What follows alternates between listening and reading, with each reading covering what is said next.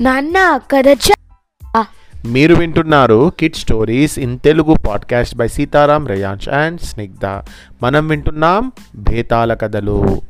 పట్టువదలని విక్రమార్కుడు ఏం చేసిండు? చెట్టు వద్దకు తిరిగి వెళ్ళి చెట్టుపై నుంచి శవాన్ని దించి భుజాన వేసుకొని ఎప్పటిలాగే మౌనంగా శ్మశానం వైపు నడవసాగాడు. అప్పుడు శవంలోని భేతాళుడు రాజా నువ్వు ఏదైనా పంతానికి దిగి ఇంత భయంకరంగా ఉన్న వాతావరణంలో ఇంత శ్రమ పడుతున్నావా? అనేటువంటి అనుమానం నాకు వస్తుంది. నువ్వు ఎలాంటి పంతంలోనైనా నెగ్గా నెగ్గాలి అనుకోవడంలో ఎలాంటి సందేహం లేదు. అయితే ఇలా నువ్వు నెగ్గే సమయంలో నెగ్గడం అంటే ఏంటి? గెలవడం అన్నట్టు. ఓకేనా? అయితే నువ్వు నెగ్గే సమయంలో నీలాంజన నీలాంజన లాగా అయోమయానికి లోనై విజయాన్ని ప్రత్యర్థుల పాలు చేస్తావేమోనన్న అనుమానం కలుగుతున్నది. సునాయసంగా ఛేజించుకోవలసినటువంటి జీవితాన్ని కాలదని విపరీత చర్యకు పాల్పడిన ఒక గంధర్వ రాకుమారి యొక్క కథ చెబుతాను విను అని ఒక గంధర్వ రాకుమారి యొక్క కథను చెప్పాలి అనుకుంటున్నాడు. ఎవరు? బేతాళుడు. ఎవరికి? విక్రమార్కుడికి. ప్రియవదనుడు అనేటువంటి రాజు పరిపాలించే వైశాలి రాజ్యం దక్షిణ సరిహద్దున ఉన్న త్రిశృంగం అనేటువంటి ప్రాంతంలో కళాధరుడు అనేటువంటి ఒక అద్భుతమైనటువంటి శిల్ప కళాకారుడు ఉండేవాడు. అతడు చెక్కే శిల్పాలను చాలామంది మెచ్చుకునేవారు. ఒకనాటి పున్నమి రాత్రి అతడు ఆరు బయట పడుకొని ఉండగా కలలో ఒక అద్భుతమైనటువంటి అందమైనటువంటి ఒక కన్య కనిపించింది.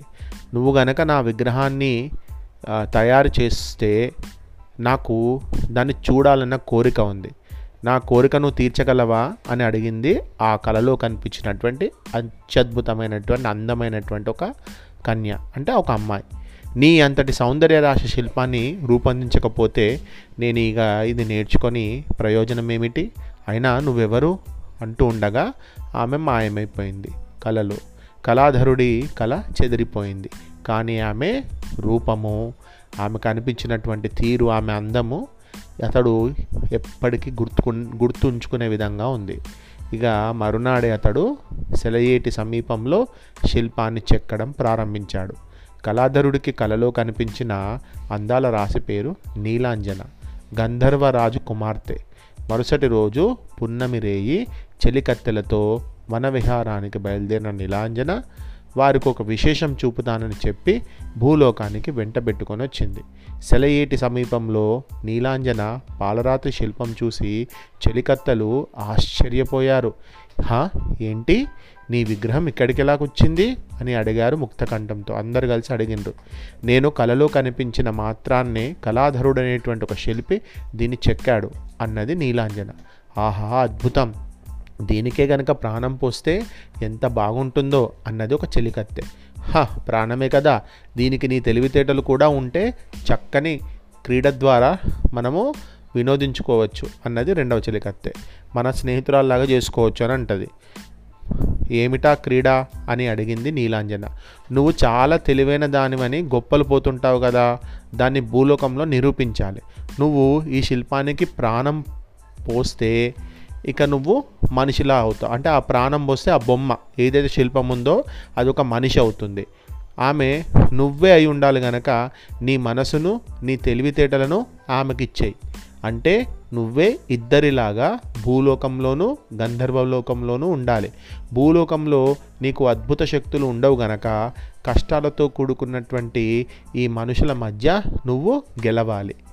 మరి నీకు సమ్మతమేనా? అన్నది మూడవ చలికత్తే సమ్మతమే అన్నది నీలాంజన. సమ్మతమే అంటే ఓకే. ఐ అగ్రి అని. మరొక ముఖ్య విషయం భూలోకంలో ఉండబోయే నీలాంజనకు తానొక గంధర్వ కన్య అన్న విషయం తప్ప మరేది జ్ఞాపకం ఉండకూడదు అన్నది నాలుగో చెలికత్తె. అన్నిటికీ అంగీకరించిన నీలాంజన శిల్పానికి ప్రాణం పోసి చెలికత్తెలతో గంధర్వలోకానికి తిరిగి వెళ్ళింది. భూలోకంలో అప్పుడే ప్రాణం పోసుకున్న నీలాంజన ఆ బొమ్మ ఉంది కదా నిద్రలో నుంచి లేచినట్టు తనకు తానే చూసుకొని ఆశ్చర్యపోయింది. గంధర్వలోకం వెళ్ళడానికి ప్రయత్నించి విఫలమై తన అద్భుత శక్తులు కోల్పోయినట్టు గ్రహించింది. అక్కడి నుంచి లేచి నడుచుకుంటూ తెల్లవారేసరికి ఒక అడవిని సమీపించింది. అక్కడ పొదలచాటు నుంచి ఒక పులి తన మీదకు దాడి చేయడానికి వస్తుంది అనేటువంటి విషయాన్ని గమనించి ఇక దానిని ఎలాంటి ఆయుధాలు లేకుండా ఎదుర్కోబోయింది. అంతలో గాలిని చీల్చుకుంటూ వచ్చిన ఒక బాణం పులిని తాకడంతో అది భయంకరంగా అరుచుకుంటూ అడవిలోకి పారిపోయింది. మరి కొంతసేపటికి గుర్రంపై వచ్చిన ఒక యువకుడు ఆమె దగ్గర వచ్చాడు. పులి బారి నుంచి ఆమెను కాపాడింది అతడే. విభారకుడు అనేటువంటి అతను ఆయన పేరు విభారకుడు.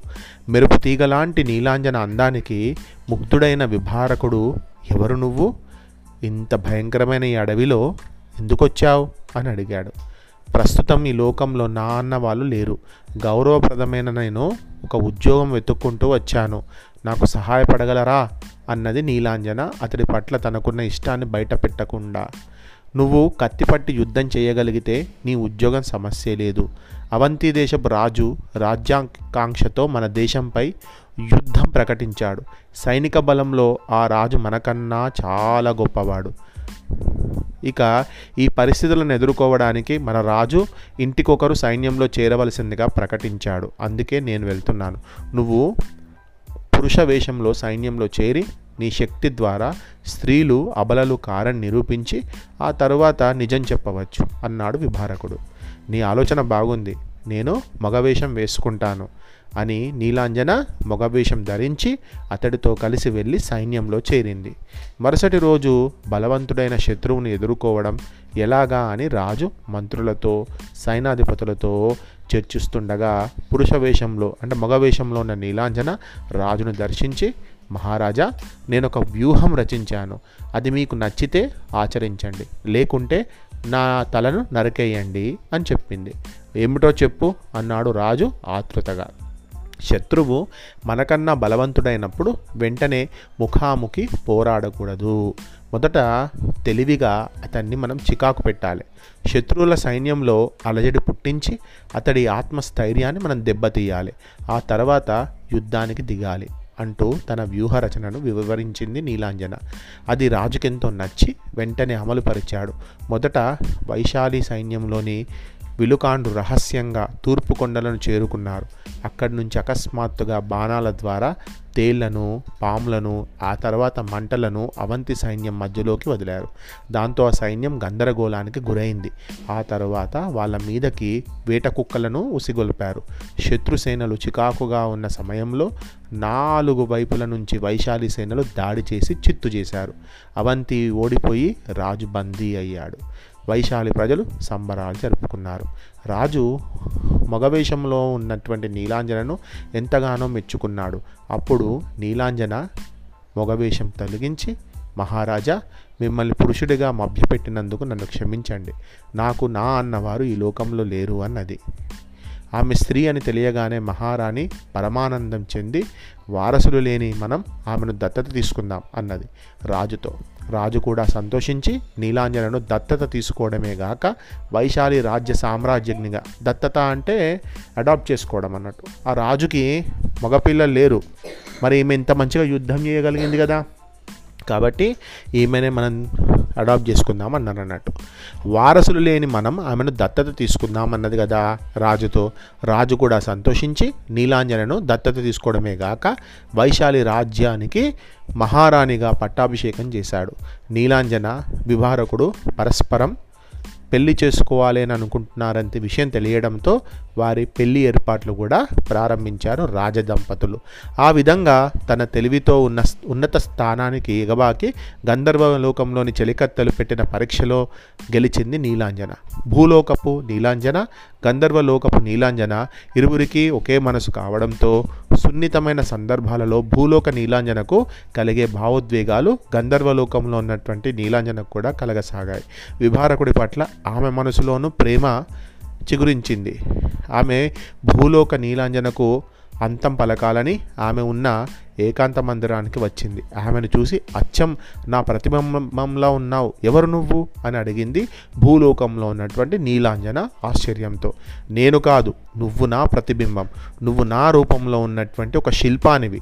నీకు ప్రాణం పోసింది నేనే. నీలో ఉన్నది కూడా నా మనసే. నేను నా చిలికత్తెలతో ఒక ఆట ఆడుకోవడం కోసం నిన్ను నేను పంపాను. ఇప్పుడు నీ పాత్రకు ముగింపు పలకడమే తరువాయి. అందుకే వచ్చాను అన్నది గంధర్వలోక నీలాంజన. జీవితంలో నువ్వు ఎప్పుడైనా ఓడిపోయావా? అని అడిగింది భూలోకంలో ఉన్న నీలాంజన. అంటే ఆ బొమ్మ. ఆ విగ్రహం ఉంది కదా. విగ్రహానికి ప్రాణం పోసింది కదా. అంటే జీవితంలో నువ్వు ఎప్పుడైనా ఓడిపోయావా అని అడిగింది భూలోకంలో నీలాంజన. లేదు అన్నది గంధర్వలోక నీలాంజన. నీ మనసే నాలో ఉన్నప్పుడు నీకున్న మనోబలం నాకు ఉంటుంది కదా. నీ చేతిలో నేనెలా ఓడిపోగలను? నా పాత్రకు ముగింపు పలకడం నీకు సాధ్యం కాదు అన్నది భూలోక నీలాంజన దృఢమైన కంఠస్వరంతో. నీలో కలిగే స్పందనలే నాలో కలుగుతున్నాయి. అది నాకు కష్టంగా ఉంది. మన ఇద్దరిలో ఒకరి జీవితం సమి అయిపోవాలి.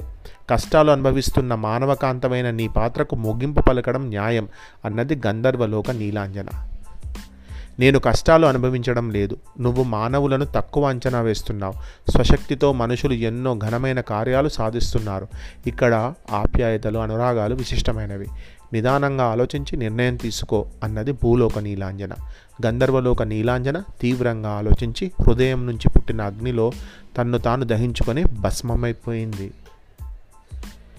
బేతాళుడి కథ చెప్పి రాజా తను ప్రాణం పోసిన పాత్రకు ముగింపు పలికే సామర్థ్యం ఉండి కూడా నీలాంజన ఆత్మహత్య ఎందుకు పా చేసుకుంది? తనను తాను ఎందుకు మంటలోకి ఆర్పించుకుంది? భూలోక నీలాంజనతో మనసు భాగం పంచుకున్న తర్వాత ఆమె తెలివిని కోల్పోవడమే ఈ విపరీత చర్యకు కారణమా? ఈ సందేహాలకు సమాధానం తెలిసి కూడా నువ్వు చెప్పకపోయావో నీ తల పగిలిపోతుంది అన్నాడు. దానికి విక్రమార్కుడు గంధర్వలోక నీలాంజన తన శిల్పానికి ప్రాణం పోశాక భూలోక నీలాంజన సాధించిన విజయాల ద్వారా భూలోకవాసుల శక్తి సామర్థ్యాలను తెలుసుకునే అవకాశం ఆమెకు కలిగింది. భూలోక నీలాంజన మాటల ద్వారా మానవులు మహోన్నతులన్న విషయం ఆమెకు మరింత స్పష్టమైంది. ఈ స్థితిలో భూలోక నీలాంజన స్వయంగా నిర్మించుకున్న జీవితాన్ని త్యాగం చేయడం ఆమెకు మంచిదనిపించింది. పైగా ఇరువురి మనసులు ఒకటే గనక ఇరువురి మనసుల్లోనూ విభారకుడు ఉన్న ఉన్నప్పటివి అతడు ప్రేమించింది భూలోక నీలాంజనను మాత్రమే. అసలు విషయాన్ని దాచి విభారకుణ్ణి వివాహమాడడం. ఒకవేళ అతడు నిరాకరిస్తే ఇక తనకు జీవితం మీద విరక్తి కలగడం అనేటువంటిది కలిగేటువంటి ఆలోచన ఉంది కాబట్టి ఆమె తనకు తానే ఆత్మాహుతికి పాల్పడింది. ఇదంతా తన చెలికత్తెలు క్రీడా వినోదం తీసుకొచ్చినటువంటి అనూహ్య ప్రమాదం అన్నాడు. రాజుకి ఈ విధంగా మౌనభంగం కలగగానే బేతాళుడు శవంతో సహా మాయమై తిరిగి చెట్టెక్కాడు. ఈ కథ ఒక కల్పిత కథ. రాసిన వారు గుండ్రాతి సుబ్రహ్మణ్యం గౌడ్ గారు.